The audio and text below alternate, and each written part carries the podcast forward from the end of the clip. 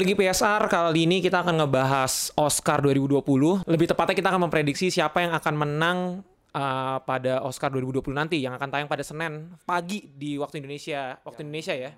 Jam 8 pagi di kita. Kita nggak akan bahas semua kategorinya, tapi kita akan bahas kategori utamanya aja. Kira-kira lima kategori utama ada Best Picture, terus juga ada Best Director, terus Leading Actress, Leading Actor, sama habis itu Original Screenplay. Ya kayak tahun lalu lah kita akan ngebahas ap- siapakah yang menang. Lalu kita bahas. Tahun lalu kita bahas. Oh gitu ya. Lupa lu ya gitu. Tahun lalu kita bahas. Jadi kurang kurang lebih kita kayak tahun lalu kita akan bahas siapa kira-kira prediksi kita siapa yang menang terus film-filmnya kayak apa aja yang udah kita tonton.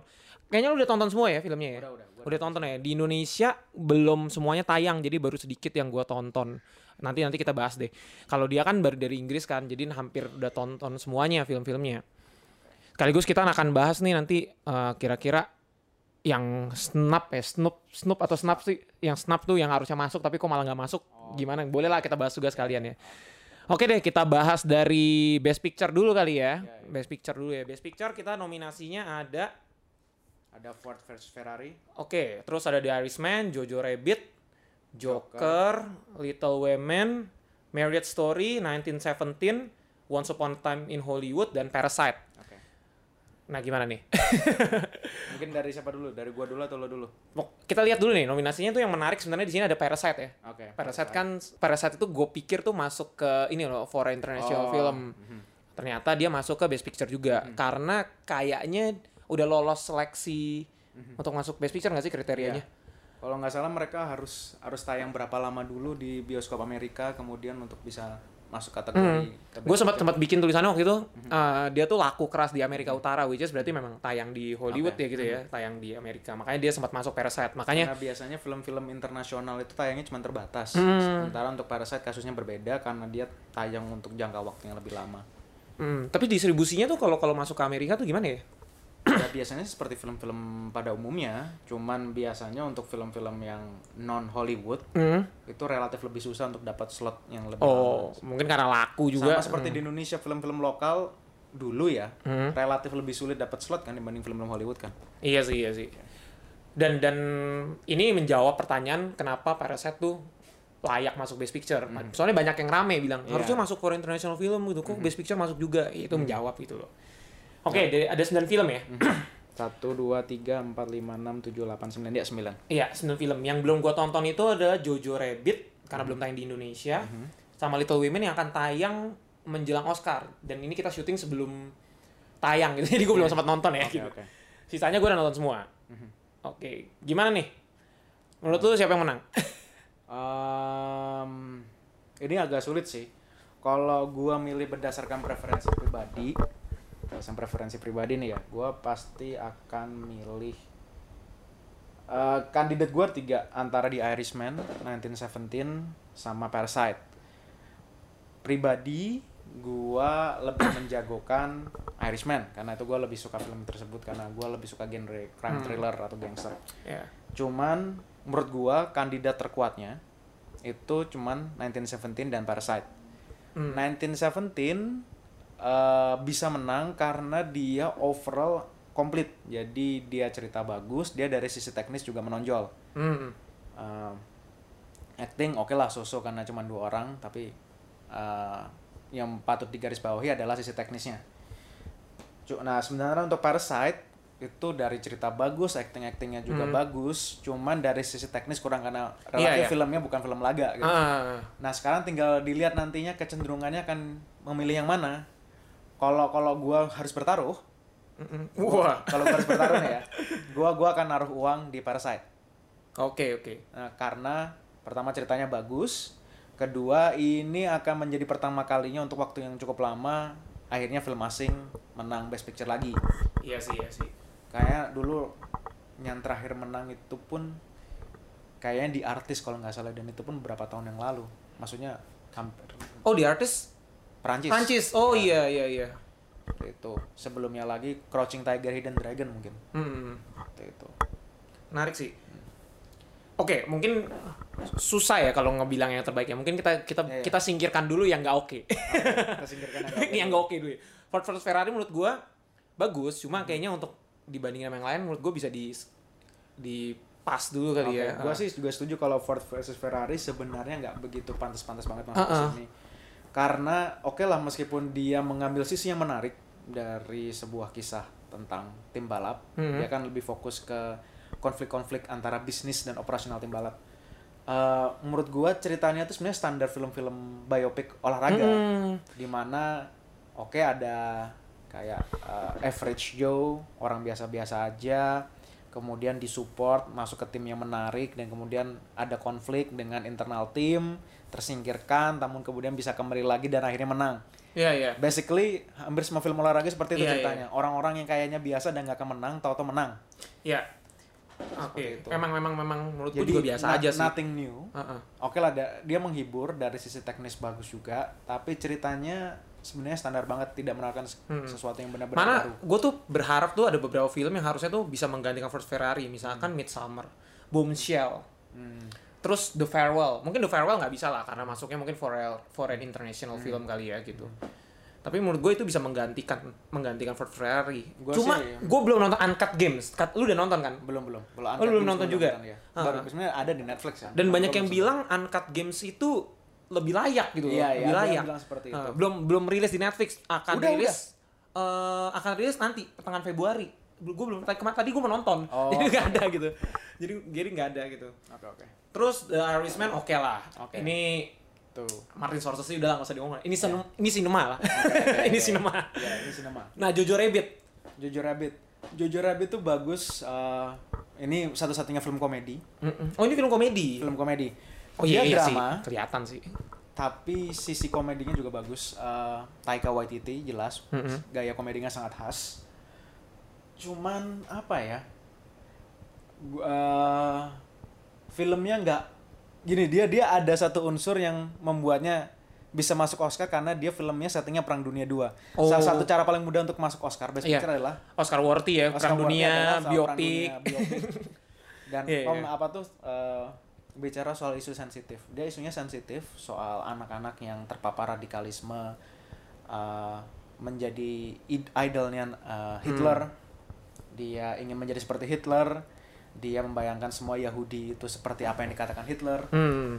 Uh, cuman dia sempat ada beberapa kontroversi karena menurut beberapa orang ini isu yang sebenarnya nggak lucu buat bahan guyonan. Oh. Cuman ini Taika uh, Taika Waititi emang basicnya adalah komedi dan dia sebenarnya juga bagus karena dia sebenarnya dalam ajaran-ajaran radikalisme itu kadang ada hal-hal yang tidak masuk akal yang bahkan kita bisa tertawa gitu loh. Iya, iya, ini iya. ini nggak nggak masuk akal ini maksudnya uh, orang ini titisan dewa lah dan segala macamnya.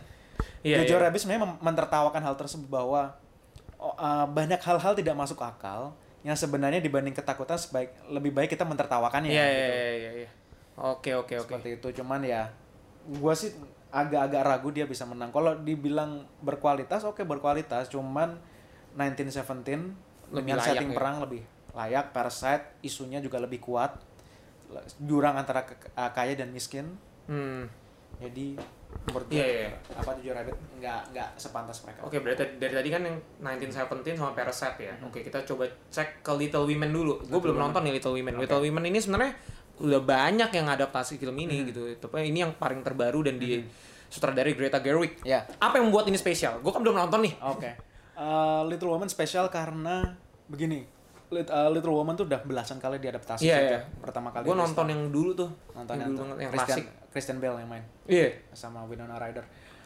Little Woman itu menariknya dari gaya storytellingnya. Jadi Hmm. kita uh, buat yang tahu kisah Little Woman, oke ini ceritanya familiar. Cuman dia memperbaruinya. Cara dia memperbarui adalah kalau lu pernah nonton film Memento, Oh, maju mundur maju mundur gitu. Terus Basic- ketemunya di tengah dong.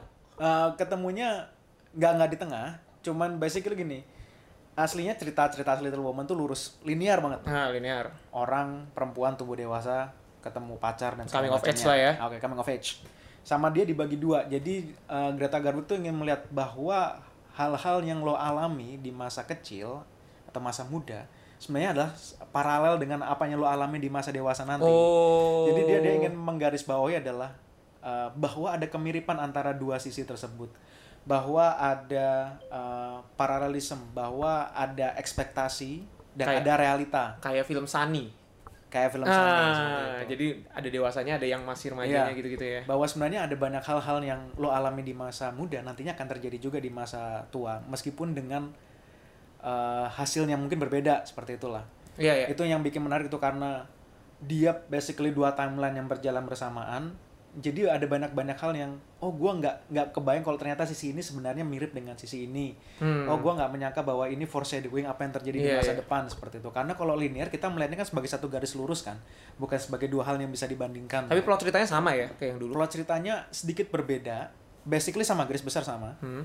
Cuma yang membedakan adalah si Greta memasukkan oke lah em, ini nggak salah juga mengatakan ada eh, hal-hal SJW di situ social Oke. justice warrior di situ Pak. tentang female empowerment Ah, cuman yang menarik adalah eh, Greta ini nggak terlalu terang-terangan dan dia sebenarnya juga eh, mentertawakan eh, novelnya itu sendiri novel Little Woman Hmm. sendiri karena Little Woman itu ini kalau gua bicara eh, garis besar ceritanya itu sebenarnya sangat-sangat tipikal novel untuk young adult iya, iya. seperti itu ada happy ending dan segala macamnya nah dia dia mencoba mentertawakan bahwa novel-novel dengan happy ending di mana yang perempuan akhirnya Hmm. dapat kekasih dan segala macamnya itu sangat-sangat stereotip banget gitu Hmm. jadi dia dia di film-filmnya tuh memasukkan berbagai unsur yang mentertawakan hal tersebut gitu Oke, oke, oke. karena filmnya tuh dari sudut pandang karakter Joe yang emang karakternya seorang penulis Hmm. jadi dia mentertawakannya dari sisinya Joe itu ketika Oh. dia menulis dia terbatas pada stereotip-stereotip yang harus dia buat seperti itu. Hmm. Tapi dari dari segi secara overall gitu, Mhm. sinematografi, acting dan stuff memang memang ini Little Women agak susah ya untuk bersaing sama Menurut gue film itu kalau kalau gue boleh memilih satu film lagi, gue akan menjagokan Little Woman. Cuman problemnya adalah sutradaranya nggak masuk nominasi Best Director. Oh iya, itu itu mau gue bahas nanti di Oh, Best iya. Actor. Tapi gue ngerti, gue jadi ngerti. itu itu sedikit menurunkan kans iya, iya. untuk menang gitu. Karena biasanya Best Director sama Best Picture itu saling paket. korelasi. Iya. eh. Gitu. Hmm. Nangkap, nangkap, nangkap. Terus Marriage Story, dia rilis di Netflix, Mhm. Scarjo sama Adam Driver. Ini juga sebenarnya gue nggak expect sih, Iya. karena ini kan gue jarang denger tiba-tiba muncul di Netflix terus banyak orang bilang bagus, Mhm. abis gue tonton terus bagus gitu drama drama bagus tentang pernikahan, tapi ternyata tiba-tiba rame banget, Iya, kok iya. menang award di mana-mana gitu, Iya, gue iya, gue iya. shock gitu, Iya. ternyata se sebagus itu gitu ya sampai se Oscar worthy itu ya. Mhm. Menurut gue ya, film Marriage Story ini menarik bagus Mhm. sebagai film drama Eh, cuma kalau sampai masuk ke Oscar ini gue agak ini sih Hmm. agak ngerasa kurang ya gue nggak nggak layak aja sih gitu. Bukannya bi- filmnya jelek gitu bagus gitu. Tapi kalau best actor atau best actress menurut gue Adam Driver sama si Scarjo layak. Tapi kalau filmnya enggak kalau menurut gue Oke. Kalau kalau menurut gue ini masih pantas karena apa ya? Dia itu menarik. Jadi oke lah kalau lu pernah nonton film 500 Days of Summer, basically Marriage Story itu kayak kelanjutan dari itu. Bahwa bahwa dari dari hubungan pernikahan tuh banyak hal-hal kompleks yang bahkan Hmm. sulit dijelaskan secara logika. Kayak kayak basically mereka berdua ini saling karakter Iya, Scarlett iya. Johansson dan Adam Driver ini saling mencintai tapi juga, mereka juga saling membenci di saat yang Hmm. bersamaan gitu.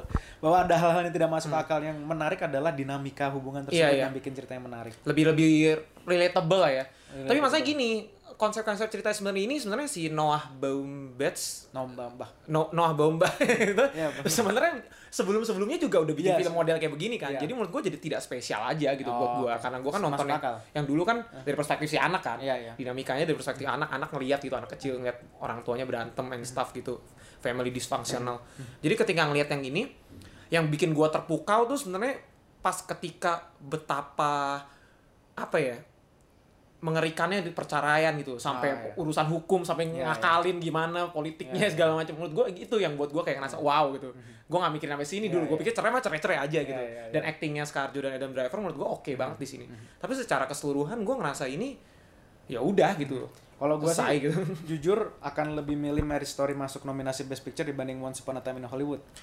ah Once Upon a Time juga tuh. Oke. ini juga nih. Kalau gue suruh milih, gue akan milih Marriage Story untuk masuk. Once Upon a Time Hollywood itu, oke lah, ya? itu film-film yang menurut gue tuh Menurut gua tuh film- Quentin paling apa ya paling nggak layak ya sekarang dibanding film-film Quentin yang lain emang nggak sebagus film sebelumnya. Cuman gue gue menganggap uh, Once Upon a Time in Hollywood tuh cuman ingin Quentin menunjukkan ini loh, gue tahu banyak soal industri film Hollywood. iya dan Basically cuman cuman untuk pamer. Gue gua memandangnya seperti itu, sorry. Iya. film eksekusinya bagus actingnya bagus dan segala macam cuman eh gue nggak merasakan apa pun setelah menonton film Iya ya. Kayak itu cuma kayak sekali lewat, sekali nonton, Iya. selesai udah gitu. Iya. Gua juga ngerasa ya gitulah. Iya. Sekali lewat selesai dan dan memang kayaknya ini cuma semacam apa ya istilahnya waktu itu Quentin Tarant surat cinta Quentin Tarantino kepada Hollywood. bisa, bisa jadi. atau sebenarnya itu passion project ya semua Iya. film passion project sebenarnya cuman mungkin nih gue menunjukin lo ini love letter gue ke Hollywood gue sangat mencintai industri film Hmm, gue tahu semuanya makanya di banyak yang unsur-unsurnya di situ ya ya, gitu.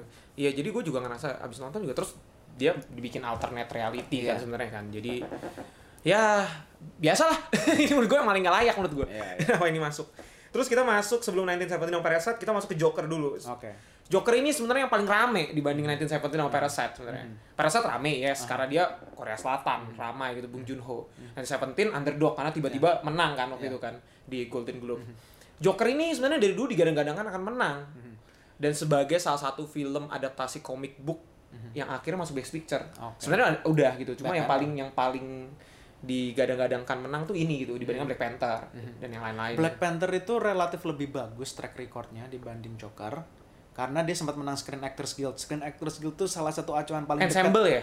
Ensemble. Oh iya iya. iya. itu salah satu acuan paling dekat untuk bisa menang Oscar sehingga waktu itu ada beranggapan bahwa kalau Black Panther aja bisa menang ensemble berarti sebenarnya dia punya kans untuk menang Oscar Hmm, tahun ini yang menang si Parasite. yang menang Parasite Hmm. makalah waktu itu gue ber, ber- beranggapan kalau Parasite bisa menang di situ maka kansnya gede karena 10 tahun terakhir lebih dari 50% pemenang ensemble itu pasti menang Oscar Hmm, itu. ada kemungkinan ya. Joker eh, untuk dari untuk eh, dari eh, ajang-ajang penghargaan ternama dia nggak ada menang Best Picture. Hmm. kebanyakan kan 1917 sama Iya. Parasite. Jadinya membuat kandidat kuatnya ada di antara mereka berdua. Joker itu sulit. Oke lah ini ini eh, secara kualitas gue akui lebih bagus dibanding Black Panther. Gue lebih menikmati itu dibanding Black Panther. Cuman kalau kans menangnya kans menangnya lebih kecil dibanding Iya. Black Panther saat itu Dan juga sebenarnya tema-tema yang disampaikan di Joker kan ya Martin Scorsese banget The King of Comedy sama ya karena yang itu yang menurut gue kayak Joker Taxi itu Driver ya, oh iya. seperti Martin Scorsese wannabe Iya. jadi nggak apa ya hanya karena ada Joker di situ maka filmnya jadi menarik Hmm. Coba itu ganti karakter jadi Kalau Travis karak- Bickle. kalau karakternya itu bukan Joker misalnya karakter Arthur tidak berubah menjadi Joker Hmm. Mungkin film itu tetap bagus cuman tidak mendapat recognition yang sama besarnya Hmm. karena lebih lebih banyak orang tahu Joker dibanding tahu Arthur Fleck Dan menurut gue juga audiensnya ngerasa lebih relatable aja sama Joker sih Iya. gitu. Karena Joker gen Iya. salah satu karakter ikonik villain yang paling ramai, semua juga nungguin Joker dan, gitu. dan ini karakter yang overuse kayaknya hampir semua setiap kali ada film Batman harus ada karakter Joker Hmm. padahal banyak karakter Batman yang sebenarnya menarik juga di uh, apa ya di uh, explore Hmm.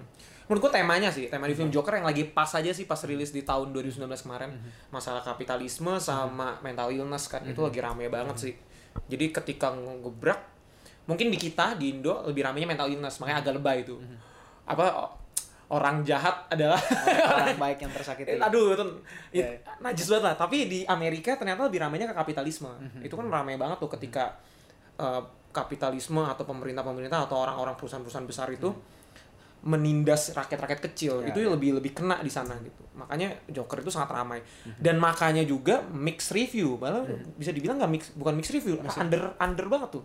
Underperform banget tuh secara rating. Uh, gua nggak begitu ngecek waktu itu Pokoknya ratingnya tuh agak agak mix banget. Yang satu either bad atau good gitu. Karena again gitu. Karena ini jadi perdebatan macam-macam gitu. Sama Joker. Tapi gue setuju sih Joker kayaknya bagus. Tapi untuk disaingin sama 1917 dan Parasite agak sulit sih. Sekarang kita masuk ke Parasite dan 1917. Parasite dulu deh. pada saat dulu. Parasite dulu deh. Ini Lu dulu deh ini film Bung Joon-ho. Tipikal sih. Sebenarnya Bung Joon-ho tuh gini-gini terus. Pasti ngomongin masalah ada gap-gap strata sosial Iya, gitu kan dari sejak dulu kan. Snowpiercer. Nggak juga sih Okja nggak ngomong itu. Okja ngomong soal basically soal babi bukan babi tapi apa ya penjagalan hewan lah iya iya iya. dia dia yang kayak ngambil sudut pandangnya peta tuh yang apa tuh yang proteksionis terhadap hewan-hewan Hmm. Iya, iya, seperti iya. itu. dan dan apa ya Parasite nih pas nonton tuh campur aduk sih perasaan gitu Iya, iya. campur aduk campur aduk banget awal-awal lucu fun gitu kita bisa ketawa-ketawa masuk ke tengah kayak moodnya langsung dibanting habis-habisan jadi drama thriller dan gue nggak nyangka gitu. Terus banyak banyak hal-hal yang disampaikan secara subtext gitu. Metafor. Iya metafora metaforanya juga gitu. Tema-temanya juga menurut gue kalau kita bisa ngulik tuh banyak banget. Bisa kita kulik bahas pembahasan kenapa begini kenapa gitu. Bisa kita diskusikan. Jadi ini membuat film yang menurut gue sangat enjoy sih untuk ditonton. Apalagi endingnya dibuat kayak begitu. Dan juga sinematografinya. Untuk Oh, ukuran film Korea Selatan sinematografinya luar biasa sekali Iya, gitu. itu itu film yang benar-benar digarap serius untuk tidak hanya Oscar worthy, award worthy, tapi juga ini gua apa ya sisi visualnya menggambarkan cerita filmnya juga Mm-mm. gitu lah. Mulai dari adegan yang tracking shot yang menjalan apa tuh menjelaskan rencana mereka untuk membuat gue lupa nama pembantunya waktu itu siapa Hmm, yang mereka nggak iya. meracuninya dengan Heeh. kikisan buah pir itu. menurut gua tuh bagus banget sih Gue ke mana sempat nonton nontonin YouTube YouTube-nya yang masalah sinematografi, yang visualnya, storyboard segala macam. Jadi ternyata ada beberapa shot-shot tuh yang sama persis tapi visualnya berubah. Yang dulu sama yang sekarang gitu. Jadi di compare gitu. Orang emang bi- bisa aja yang kulik-kulik gitu ya. Pas di compare tuh sama persis turun dari atas ke bawah panning gitu. Cuma berubah gitu visualnya berubah. Dulu begini sekarang begini gitu. Jadi kayak mau mau ngasih tunjuk kalau ada karakter development di sini gitu. Mau ngasih tunjuk kalau ada perubahan karakter di sini ada perubahan situasi dan kondisi di sini menurut gue itu menarik banget sih mereka sebenarnya Little Woman juga seperti itu. Little. Woman juga gitu juga Iya, ya Jadi dia antara yang timeline masa muda dan masa dewasanya itu punya pendekat sinematografi yang berbeda. Hmm, Di mana yang masa depan tuh keliat eh, bener-bener dingin, warnanya cenderung biru, hitam, apa tuh suasananya lebih kelam lah. Untuk menun- menunjukkan bahwa sebenarnya ketika lo berharap dewasa, menjadi dewasa itu tidak semudah yang lo bayangkan. Hmm. Tidak tidak lo bertambah tua segalanya akan bertambah mudah. iya iya begitu masuk Sementara kayak pas yang masa muda tuh bener-bener warna-warna colorful banget Colorful iya banget iya iya itu. jadi benar-benar warnanya itu ngebangun apa ya mood Iya, mood. tonnya itu ngebangun Iya, mood gitu iya. ya iya Parasite juga gitu gue rasa ya nah kita masuk ke 1917 yang di mana ini film perang dunia pertama Oke. Eh, standar lah. Menurut gue filmnya kayak Saving Private Ryan. Ada dua orang Menurut gue lebih tentara bagus Saving Private Ryan. oh ya pasti gitu. Pasti. Itu susah lah untuk dikalahin menurut gue gitu. Untuk untuk film ukuran zaman dulu secara teknis itu luar biasa sekali gitu. Tapi menurut gue konsepnya sama. Ada dua tentara dikirim misi untuk pergi ke barisan paling depan untuk ngirimin kayak pesan gitu. Untuk kayak nge-cancel serangan kan. Basically gitu. Dan secara plot biasa. Tapi yang bikin menarik ini adalah film dengan konsep one take seperti Birdman gitu Iya. itu doang sih yang sebenarnya membuat film ini jadi menarik jadi film ini membuat menarik teknisnya ya Iya, buat bagus Teknisnya. teknisnya karena teknisnya lebih challenging dibanding Birdman. Birdman Pasti. tuh karena karena settingnya di dalam ruangan tertutup, lo bisa em, apa ya? Kamera blockingnya tuh relatif lebih mudah untuk menyembunyikan oke ada editing di sini, ada editing di sana. Hmm. Iya, iya. gue ngerasa gitu. Birdman tuh gue tahu oh dipotongnya di sini nih Iya, gitu. Ini tuh gue nggak tahu motongnya kapan deh gitu. Motongnya bener-bener rapi dan seamless dan waktu itu kebetulan pas di Inggris ini ini eh, di bioskop Inggris itu kalau di tempat kita biasanya muter trailer kan. Hmm. Di Inggris tuh biasanya diputernya behind the scene. Oke. Uh, Nah itu ada salah satu sempat di satu momen gue nonton apa behind the scene-nya 1917 mereka menjelaskan teknik gimana mereka memastikan semuanya benar-benar seamless benar-benar one take nah itu misalnya untuk beberapa adegan pertama ada satu orang ngikutin dulu Hmm. uh, pakai kaki Hmm. terus ketika lari kameranya dipindah naikin ke motor motornya jalan ngikutin Keren. motornya berhenti gitu ada orang yang ngambil kameranya lanjut lagi pakai kaki seperti itu makanya bener-bener pergantiannya seamless gitu dan misalnya ketika adegan tiba di gorong-gorong yang di dekat eh, Perancis itu ketika mau serangan terakhir itu ada kamera dulu orang jalan terus ada sudah ada dua orang di atas parit itu yang megang kayak megang tongkat. Itu yang tongkatnya disangkutin ke kamera jadi kameranya langsung naik. Hmm. jadinya bener-bener seamless jadi ada orang bawa kamera kamera yang nyangkut langsung naik. Seperti itu. Gila ya. dan itu sinematografernya Roger Deakins emang sinem- sinematografer yang legend banget. 13 nominasi Oscar sebelum dia menang Oscar pertamanya Wow. kalau eh, Leonardo DiCaprio 4 nominasi akhirnya menang dia 13 nominasi baru akhirnya menang Akhirnya ya. Inilah akhirnya dia menang gara-gara Blade Runner eh, 2049 Eh, dia bilang ini yang bikin sulit karena di ruang terbuka bahkan ketika dia syuting dia harus mastiin paling nggak langit dalam kondisi yang sama posisi awan nggak beda jauh dan segala Oh macam iya, gila gue gak mikirin sampai situ. Iya. Itu itu yang menurut dia bikin sulit karena dia harus merhatiin seluruhnya, termasuk alam di sekitarnya. Angin, pencahayaan, posisi matahari, posisi awan dan segala macam. Dan itu kan pasti juga areanya kan gede banget. Mereka harus ngeblocking seberapa besar area itu. Terus bikin setting Iya. properti, art design segala macam itu kayak ng- ngancurin berapa parit itu yang ngancurin tanah gali berapa banyak gitu Iya, untuk bikin makanya dia- seluas itu men gitu. Makanya dia bilang supaya nggak ribet dia selalu berusaha syuting di saat cuacanya nggak berawan, bener-bener clear sky. Karena itu yang paling gampang. Tapi masalahnya ada cuaca kita nggak ada yang tahu gitu. Hmm. Iya, Jadi iya, kadang-kadang dia harus bener-bener merhatiin oke lah. Ini ini kontinuitasnya bisa dijaga di sini ya Hmm. seperti itu. Sam Mendes sebenarnya jago juga yang ngedirectingnya ya, luar biasa ya. Gue gue tuh dari awal aja tuh gue udah penasaran, gila ini megang kameranya gimana. Iya. Dia tuh bisa masuk ke antara orang-orang rame iya. sela-sela, tapi pas mundur ke belakang gitu, ya ada aja gitu tuh sempit aja gue Kayak bingung. kayak waktu yang mereka masuk ke dalam sela-sela pagar itu, gue nggak tahu tuh kamera masuk dari mananya gitu. Jangan-jangan pakai GoPro jangan-jangan. gue juga bingung. Terlalu kacau sih gitu. Ah, iya. kacau sih parah parah parah.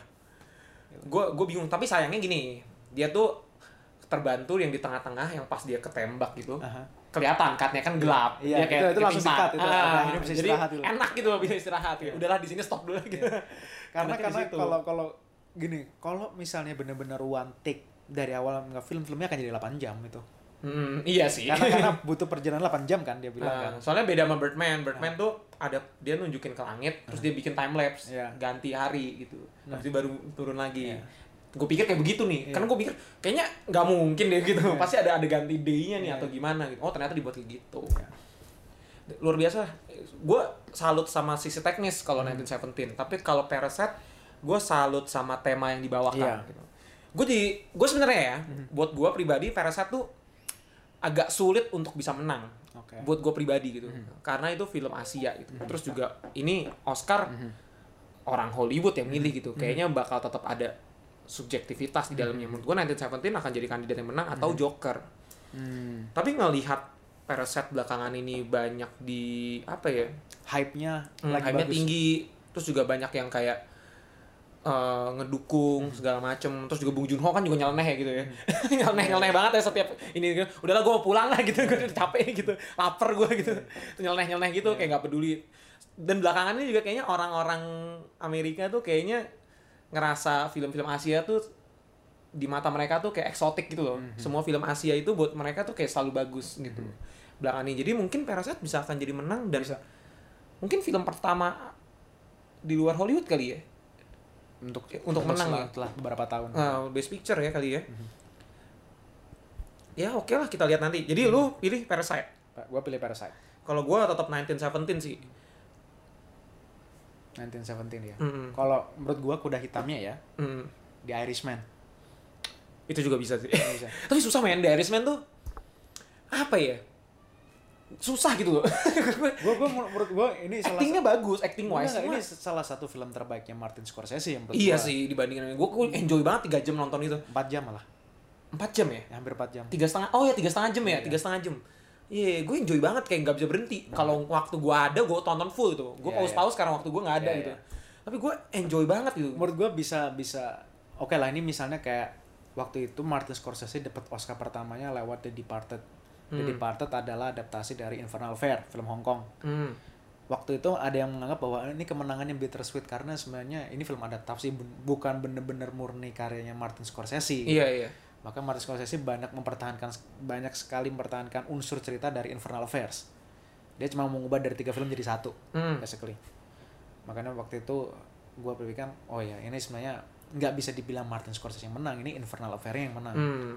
Nah kalau menurut gue Irishman ini emang bener-bener oke lah ini bener-bener Martin Scorsese back to his rootnya film gangster iya akhirnya balik lagi setelah of comedy, taxi driver, casino dan segala macamnya. Ini kembali dia kembali ke genre asalnya yaitu crime. Hmm. Dan Dan gua kalau dia menang, dia pas menang di sini. dan di sini juga cast castnya akhirnya juga cast castnya jagoan-jagoannya Martin Scorsese Iya, gitu ya. nah, setelah beberapa tahun dia Kurang Leonardo DiCaprio aja menurut gue. Oh, Kalau iya, nggak iya. lengkap tuh udah tuh. Oh enggak dong, sebenarnya basically Joey Pesci dan Robert De Niro itu Leonardo DiCaprio-nya Martin Scorsese sebelum ada Leonardo DiCaprio. iya sih. Iya. Tapi ya sayang sih The Irishman tuh ya susah lah untuk menang menurut gue. Menurut gue itu tapi underdog benar underdog. Ya, ya. Oke, kita masuk ke selanjutnya kategori selanjutnya Best Director atau Directing. Di sini ada lima doang ya. Ada The Irishman, Joker, 1917, Once Upon a Time in Hollywood, dan Parasite. Oke, kalau director nih mungkin agak sulit nih. Joker, Joaquin Phoenix. The Irishman, Martin Scorsese. 1917, Sam Mendes, Once Upon a Time in Hollywood, Quentin Tarantino, Parasite, Bong Joon-ho. Eh tunggu tunggu, bicara dulu yang Oscar eh, tadi untuk Best Picture, Mm-mm. yang mestinya mas pantas masuk apa? Oh, kalau gue pribadi Oscar ini sih, Midsummer sama Us. As. Oh, As. Hmm. Oh, oke. Midsummer, Us, apalagi ya? Jelasin dulu jangan terlalu banyak-banyak. Kalau Midsummer menurut gue uh, Midsommar atau Midsummer? Mid Midsommar. Diomelin lagi nanti gue main netizen. Midsommar itu menurut gue karena dia membawa film horror ke level yang berbeda sih. Oke. Menurut gue. Dan dia nggak bawa elemen-elemen horror pada umumnya. Ya sekaligus mungkin ini salah satu filmnya Ari Aster.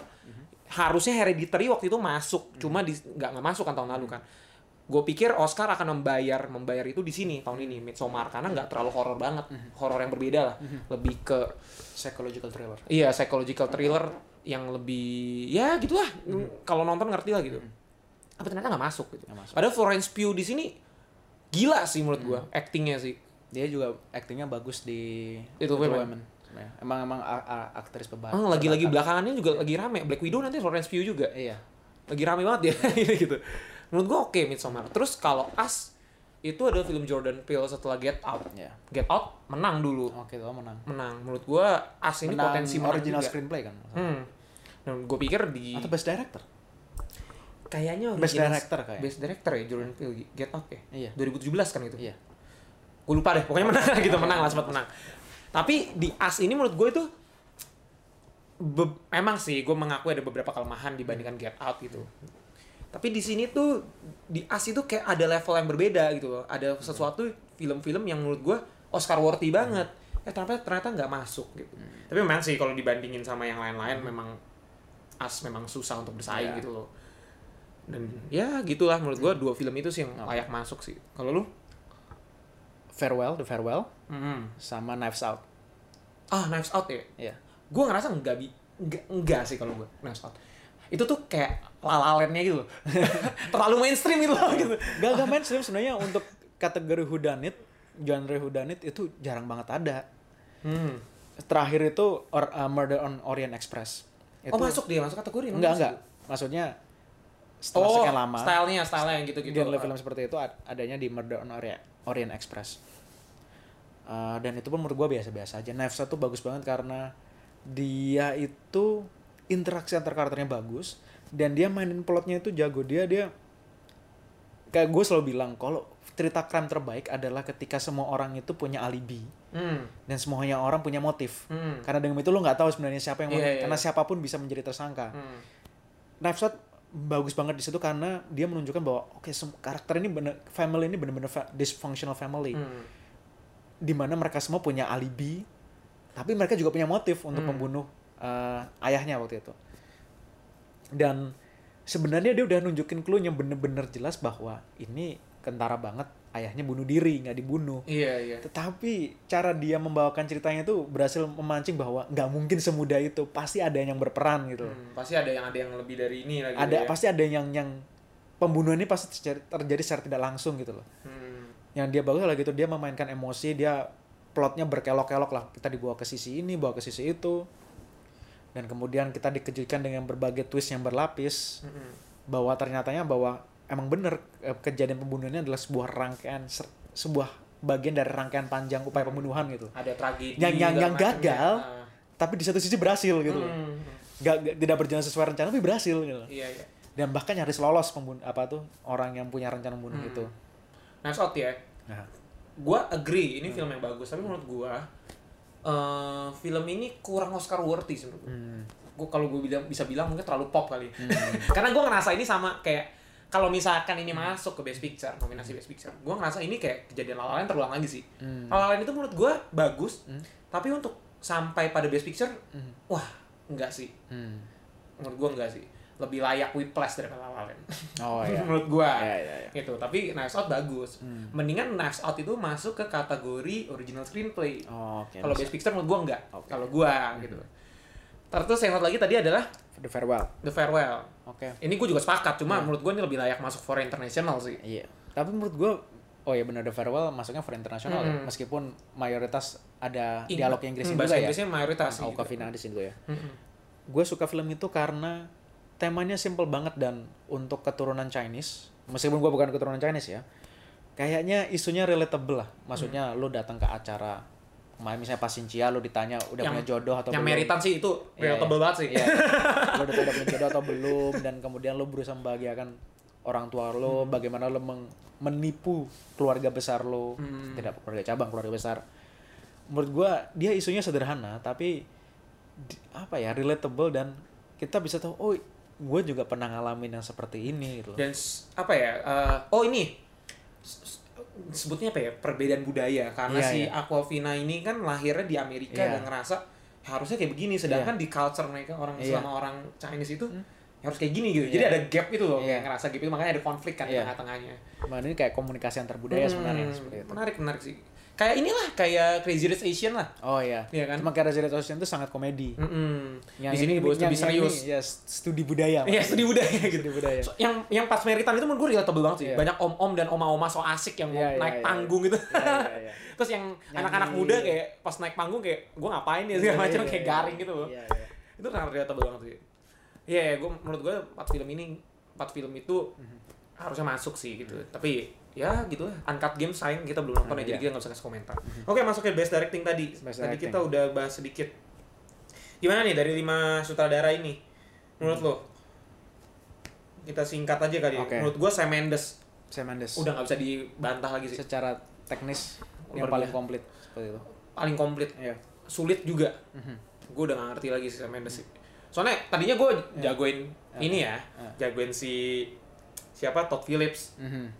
Todd Phillips Joker. Tadi gue bilang sebut Joaquin Phoenix ya, salah ya gitu. Oke. Joaquin Phoenix ini ya aktor. Iya. Tadi gue gue jagoin Todd Phillips sebenarnya karena bisa membuat berhasil ngedirect si Joaquin Phoenix dan tim Mhm. aktor lainnya, terus dia bikin storyboard segala macam bisa sampai selevel itu. Gue gue gila banget sama Joker gitu. Gue subjektif nih kalau ngomongin Joker gitu sama film itu. Gue kayak nge-breakdown beberapa adegan sampai Iya, iya. adegannya per adegan gue sampai segila itu. Nah. Tapi ternyata setelah ngeliat Sam Mendes dengan 1917 kayak Wah, gue harus ngakuin sih, kayak ngakuin sih. Ini, Bagus banget ini emang. another level sih, another Iya. level directing sih ini Iya, gitu. iya. Eh, menurut gua Sam Mendes kans yang paling gede karena kalau sisi teknis dilihat di- dia jelas. Hmm. Cuman yang bikin gua oke lah eh, Sam Mendes kans yang paling gede, gua tetap memilih eh, Bong Joon Ho untuk yang menang Best Directing karena well secara teknis Parasite juga bagus walaupun tidak semegah Hmm. 1917. Dan gua tuh ada kecenderungan begini gua melihat Sam Mendes itu apa ya dia cenderung mengikuti arus Oh, iya sih. di eh, apa ya jadi gini ketika Ikutin formula-formula yang udah ada aja gitu formula ya. yang udah ada oke dia mengemasnya bagus tapi tidak menawarkan sesuatu yang benar-benar baru Hmm, kesan yang wah Mm-mm. Bahkan waktu itu gue pernah ba- baca ada yang mengatakan bahwa Sam Mendes itu sebenarnya adalah orang yang eh, kalau Christopher Nolan Hmm. itu jago eh, secara teknis Iya, iya. eh, dia punya konsep-konsep yang gila Hmm.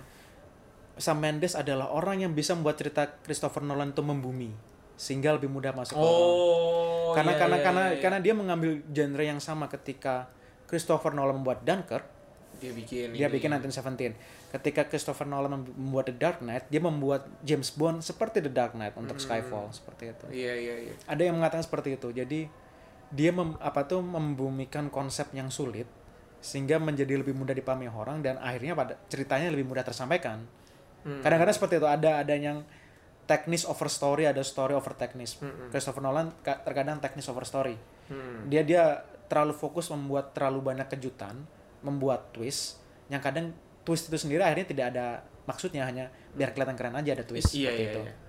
Iya, Christopher Nolan. hanya iya. hanya untuk membuat orang senang ah akhirnya gue bisa paham Iya, iya, iya. padahal twistnya tidak bener-bener serve story-nya gitu loh hanya Hmm. kayak Dunkirk itu menurut gua lo oke lah gua tahu maksudnya dia untuk menunjukkan bahwa dalam perang persepsi lo soal waktu itu bisa berubah karena bener-bener frantic kan Hmm. nah waktu sekian jam sekian detik sekian menit banyak hal yang bisa terjadi secara bersamaan Iya, iya. akhirnya dia bikin tiga timeline yang ber- berbeda tetapi eh, pesannya nggak nyampe gitu loh bahwa akhirnya malah membuat jadi ceritanya agak acak-acakan Iya, setuju banget. itu. setuju banget.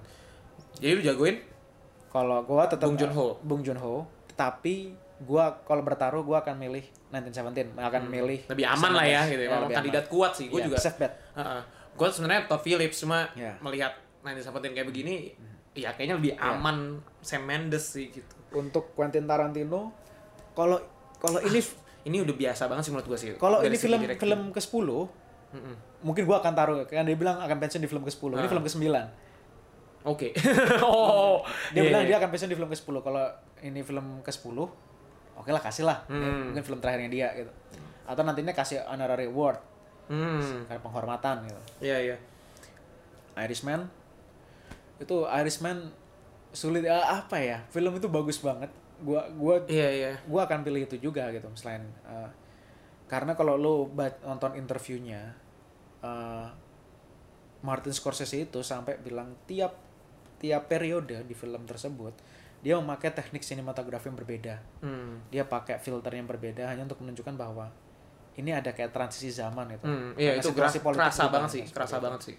dan dia berani membuat film yang durasinya tiga setengah jam bahkan hampir 4 jam itu juga bagus karena dia bener-bener telaten membangun ceritanya. Karena dia pingin kayak semacam demystifying film-film gangster bahwa film-film gangster tuh pasti harus ada tembak-tembakan dan segala macamnya.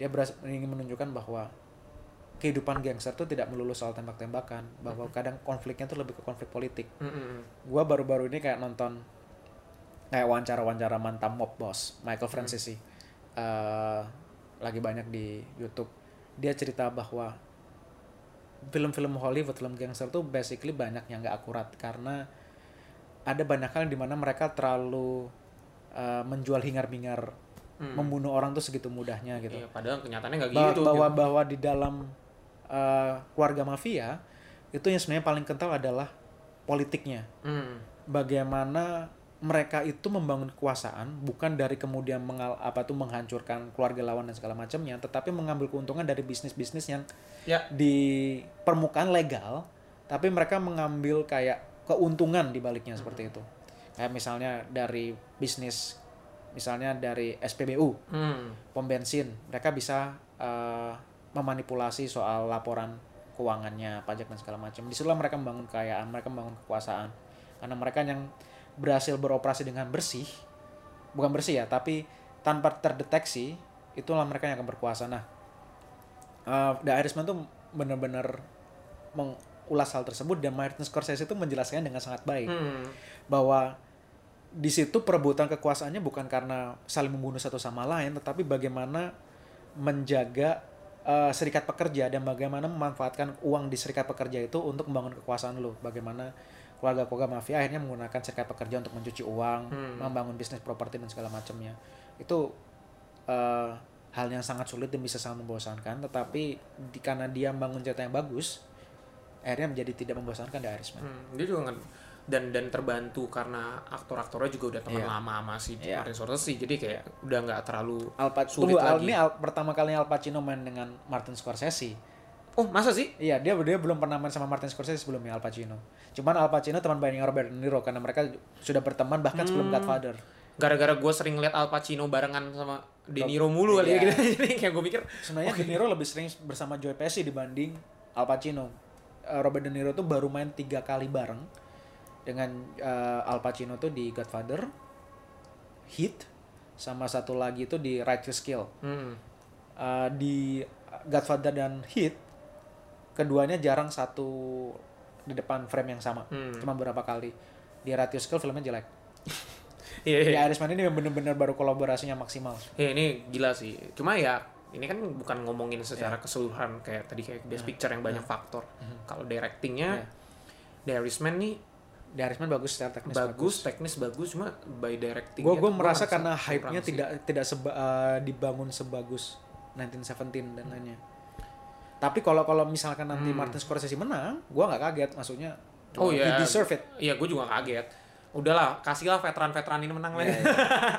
Oke, berarti lu milih tadi 1917. Bong Joon-ho ya?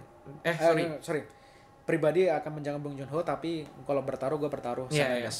gue Sam Mendes gitu tapi gue pribadi subjektif Todd Phillips lah ya gimana lah gitu. oke sekarang leading actor Nah, leading actor. Mas. ada Antonio Banderas Nah, ini gue belum nonton. Antonio. Banderas Pain and Glory ini gue juga nggak tahu Leonardo DiCaprio Once Upon a Time Adam Driver Marriage Story terus Joaquin Phoenix dengan Joker dan Jonathan Price dengan Two Pop Two The. Two Popes Ya. gitu oke yang belum gue tonton adalah Antonio Banderas Mhm, sama. Ah, itu Jadi dua. kita nggak bisa komentar soal Oke, itu. nggak bisa komentar. Di sisa 4 ya. Leonardo DiCaprio, gue bisa skip. Mhm. Karena menurut gue, eh, filmnya aja kurang Oscar worthy menurut gue. Apalagi aktornya gitu menurut gue. Jadi sebagai leading actor sayang banget sih gitu. Kalau kalau gue juga akan skip karena dari sekian banyak bagian di Once Upon a Time in Hollywood cuman cuman satu dua scene yang dia benar-benar aktingnya bagus. Menurut gue yang pas lagi acting di series itu. Iya, Nah, iya. di situ sih yang, menurut yang, gue. yang dia lagi apa menyandra anak kecil. Ah. Itu itu emang keren banget. Itu keren sih di situ. Tapi sisanya kayak oke biasa aja. yang di rumah ngerokok segala macam Iya. itu biasa aja. Adam Driver. Nah, ini lu underdog nih. Iya. Lu underdog nih. Ah, ya. Adam Driver belakangan ini, Iya. kan 2019 film-film ini oke-oke ya. Iya. Gue Eh, underdog gua sih. gua menjagokan oke gua Joaquin Phoenix kemungkinan sangat mungkin kansnya paling besar menang Eh udah pasti sih kayaknya. Udah, Kayaknya pasti dia deh. Kayaknya udah pasti dia Kayaknya udah pasti dia Karena- deh. karena dia benar-benar clean sheet untuk beberapa award berharga tuh dia terus yang menang gitu. Mm-mm. dia menang di BAFTA dia menang di Golden Globe segala macamnya dan menurut gua wah ini udah udah nggak mungkin aktor lain menang Eh, Jonathan Price di The Two Pops tuh oke sih. Mhm.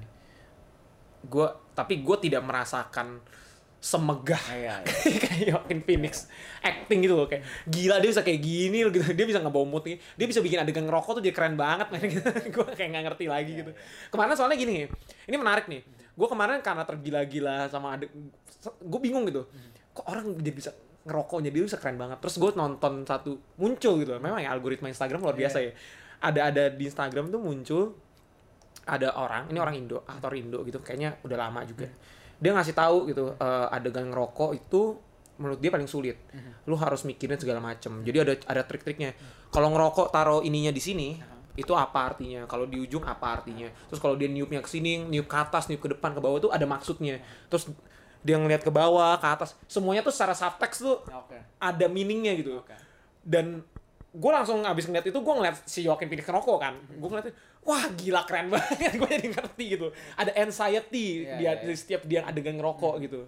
Ada anxiety itu. Jadi gue langsung ngerti wah ini sih jadi studi karakternya luar biasa sih karakternya luar biasa udah ini udah clean sheet banget lah iya, udah pasti udah pasti udah pasti Joaquin Phoenix menang sih ini underdognya Adam Driver Ya, gue juga setuju. Ada bentuknya Adam Driver. Oke, kita masuk ke leading actress. Mhm. Ini ada Cynthia Erivo dengan Harriet, Scarjo dengan Marriage Story, ada Saoirse Ronan dengan Little Women, ada Mhm. Charlize Theron Bombshell dan Renée Zellweger dengan Judy. Mhm. Gue belum nonton Judy sama Harriet. sama jadi kita cuma bisa memprediksi tiga Sisa tiganya ya. Aha. Charlize Theron, Saoirse Ronan sama Scarjo. Mhm. Gue belum nonton Little Woman Little Women. Mhm. Kalau kalau gua bilang ini agak sulit karena ini gua relatif tidak terlalu memperhatikan sisi ini. Saoirse Ronan aktingnya memang bagus di Little Woman tetapi hmm, Sayangnya Margot Robbie gak masuk ke sini ya. menurut gua bukan bukan sesuatu yang spesial banget itu. Aktingnya memang bagus. Uh, tipikal karakter perempuan yang strong, independent. Tetapi tidak berhasil membangun emosi Oh, gue oke. tidak gue tidak merasa oh gue bisa merasakan apa yang dia rasakan sementara untuk yang Scarlett Johansson gue gue relatif oke kayaknya kemungkinan Scarlett Johansson yang menang di sini Hmm. uh, Kalau kita bandingin tiga tadi ya, Iya. kita belum tahu nih ak- Cynthia Erivo sama Renée Iya, iya. Zellweger kayak gimana. bagus dan apa ya ketika gue menonton itu gue gue pribadi berasal dari keluarga broken home jadi gue gue bisa melihat ini acting yang gue sendiri melihatnya langsung ketika Hmm. dulu gue ngalamin gitu mas, mas maksudnya gue gua melihat sendiri kejadiannya seperti apa bahwa apa yang dilakukan oleh um, Scarlett Johansson itu sangat-sangat real di mana ini mungkin agak lebay tetapi yang terjadi emang seperti ini gitu Iya iya. Gue juga actingnya dia tuh memang bikin apa ya? Gue gue gini ya, kalau gue ya ngelihat ngelihat apa ngelihat eh, orang acting, pokoknya kalau gue tergugah Mhm. somehow, padahal dia cuma acting kayak biasa aja gitu, tapi bisa bikin gue kayak mungkin karena didukung dengan scoring yang bagus juga kali ya kayak Joker kan didukung dengan scoring yang baik. Tapi si Scarjo ini memang memang dari dulu ya dari Lost in Translation ya? Iya. memang Dia dulu beda. di Lost in Translation ya? Lost in Translation kan dia dulu Scarjo kan? Iya. Enggak enggak, maksudnya dia menang gak sih? Ah gua nggak tahu Oh, gua so gue filmnya yang menang malah Oh iya filmnya enggak, Sofia Coppola yang menang. Oh Sofia Coppola yang menang Iya. ya. Oh, Oke oke. Jadi dari dari Lost in Translation memang memang dia tuh memang oke banget. Mungkin karena kita selama ini ngelihat dia di Black Widow mulu ya, Iya. jadi Black Widow jadi kelihatan actingnya tuh nggak kelihatan di film-film blockbuster gitu. Tapi ngelihat di sini kayak wow gitu. Terus disandingkan sama Adam Driver juga gitu. Jadi kayak wah gitu gue nonton kayak gue nonton di Netflix kayak waduh gila ini keren banget gitu. Gue sampai gemeteran keren banget nih gitu kayak gini gitu. Menurut gua eh, adegan di mana mereka berantem. Yang di terakhir ya, Iya. Oh, klimaksnya bukan, ya. bukan, bukan. Eh, ya itu klimaksnya sama adegan terakhir di mana ketika Adam Drivernya baca surat menurut gua itu actingnya benar-benar kelihatan dua-duanya di situ. orang di adegan awal juga bagus Ya, yang mereka saling cerita itu ah, ya. saling cerita itu juga bagus terus kayak gue nggak bisa nih nggak bisa baca nih gitu Iya. itu juga aduh. Gitu. gue langsung banget karena- gue langsung ngerasa sih. Aduh aduh aduh, Karena aduh. karena lu mau cerai tetapi yang bisa lo ingat adalah hal-hal indah dari hubungan lu gitu. Itu sih udah gila sih. Jadi kayaknya mungkin Scarjo sih. Udahlah Scarjo ya. Udah pas biar Ya. Kayaknya udah itu. Udah itu ya. Terus yang terakhir nih original screenplay. Original screenplay. original screenplay itu ada lima juga. Knives Out, Marriage Story, 1917, Once Upon a Time in Hollywood, sama Parasite. Knives Out. Enggak, enggak, enggak, enggak, enggak, sorry, Parasite, Parasite, Parasite sih. Parasite. Kalau original screenplay gue Parasite. Karena again kalau ngomongin screenplay, 1917 itu main aman kalau kata Yeah. lu bilang. Once Upon a Time in Hollywood itu kayak surat cintanya Quentin Tarantino. Jadi kurang gitu Kalau menurut menarik gua, menurut gue. Kemungkinan antara Knives Out, Marriage Story, sama Parasite. Tapi gue jagoin Parasite. Gue Parasite karena fresh banget. Kalau Marriage Story menurut gue itu Noah Bamba itu Noah Bamba. Bamba itu udah bikin kayak gini udah Ya, sering gitu. oke, oke. Jadi gue menurut gue kayak jadi biasa aja. Knives Out memang good, oke, tapi terlalu pop. Terlalu pop ya. Tapi menurut gue nih kayak kayak di satu sisi surat permin eh, surat minta maaf nggak juga minta maaf sih. Maksudnya Ryan Johnson kan bener-bener dibenci kan ketika The Last Jedi kan. Aduh, gue suka banget The Last Jedi. Gue suka The Last Jedi. Orang kok pada Gua- kita kira berada di sisi kritikus kan. Kita, kita udah jadi kritikus ya. Kita kita menyukai oh The Last Jedi itu bagus karena di situlah dia mengatakan bahwa kadang lo harus membuat perubahan yang berani atau ceritanya akan Mm, gitu-gitu saja. gitu. mm. Mungkin terlalu berani dia. iya iya iya, itu terlalu berani. terlalu berani dan akhirnya Disney harus susah payah untuk memperbaiki malah makin merusak di di Rise of Skywalker. Cuman Knives Out tuh bagus karena ini mengingat, mengingatkan gue bahwa Rian Johnson itu emang storyteller yang jago.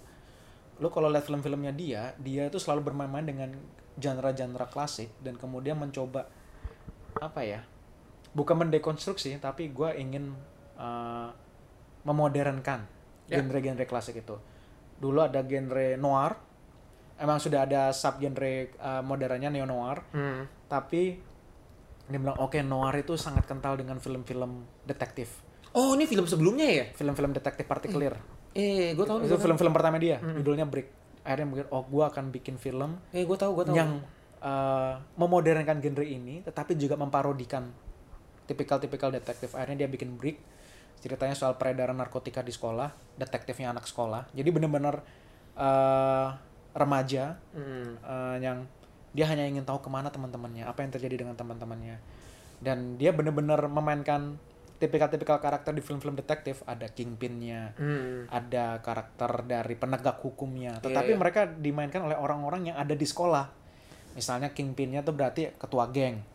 Atau kemudian yang penegak hukumnya adalah mereka yang uh, berada di kayak jadi guru BK-nya dan segala macamnya seperti itu. Hmm. Jadi dia dia bi- apa jago banget bahwa kadang lu bisa membuat ceri- sebuah cerita klasik menjadi makin asik dengan bereksperimen, dengan lu mengambil pendekatan yang berbeda.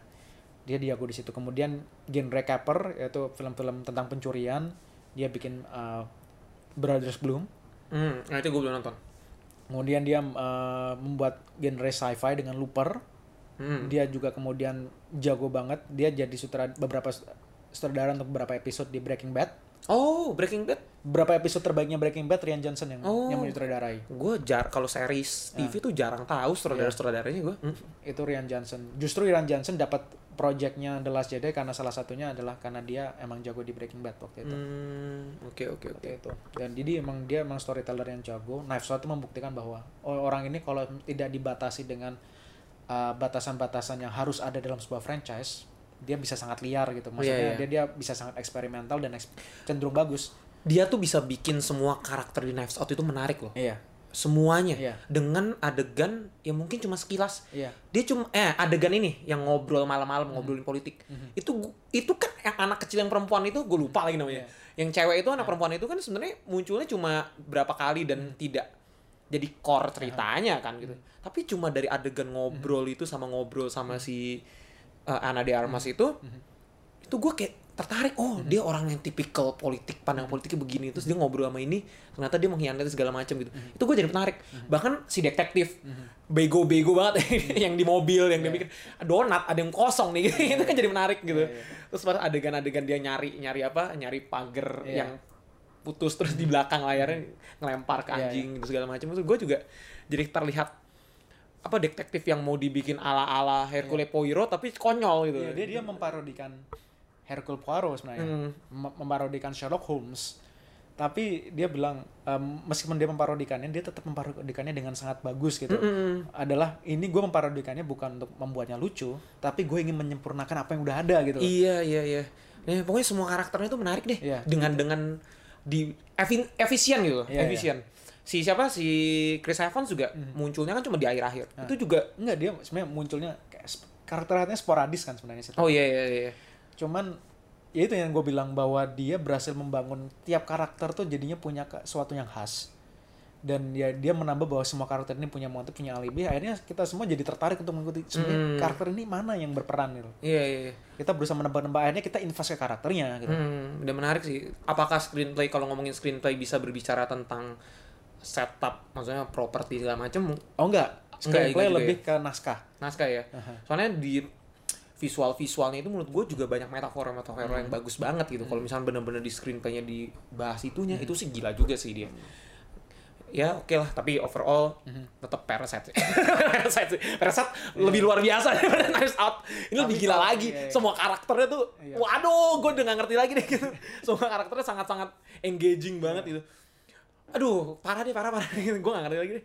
oke berarti kita- Setuju lah, sepakat oke, lah. sepakat Parasite lah ini. oke berarti kita coba tadi best picture Best Picture tadi kita sepakat juga Parasite. 1917. Oh. Eh, gue 1917. 1917 Gua Parasite. oke lalu kemudian Director. untuk best director Gue Sam Mendes. Sam Mendes. oke Leading actor leading actor Joaquin Phoenix. Joaquin Phoenix itu udah pasti Udah pasti sudah pas menang nih. Terus untuk best Leading actress, Actress Scarlett Johansson Scarjo ya. best original screenplay Bong Joon Ho dengan Parasite Parasite ya. oke Udah paling itu aja deh. Itu yang major-major Iya. kategorinya lah. Kalau kita bahas semua nggak kelar-kelar Iya, nih. Oke paling gitu aja. Eh, thank you udah dengerin kita ngobrol, discuss. Eh, kalau ini masuk di YouTube, kalau kalian dengernya di podcast mungkin kalian nggak bisa komen ya. Tapi kalau kalian nontonnya di YouTube, kalian komen di bawah menurut kalian siapa pemenang-pemenangnya dan siapa juga film-film yang harusnya masuk nominasi tapi nggak masuk nominasi di kategori apa pun ya Iya. gitu ya. Misalkan kayak Frozen 2 itu nggak masuk dalam kategori best Iya, menurut anim- gua jelek sih. ne- eh, eh, masa sih? Menurut gue oke gitu. Belum menurut gue oke. fanboy soalnya. Nggak tahu ya menurut gue oke ya Frozen 2 ya gitu. Secara secara Ya. story wise lebih lebih mature gitu. Menurut gue oke sih dibandingkan Toy Story 4 gitu. Ya anyway itulah. Kira-kira menurut kalian film yang harusnya masuk ke kategori masuk ke dalam Oscar di kategori apa? Kalian juga bisa komen di bawah seperti biasa, thank you udah nonton. Akhir kata, play it, don't stop, just rewards. Cut! Jangan, jangan, jangan.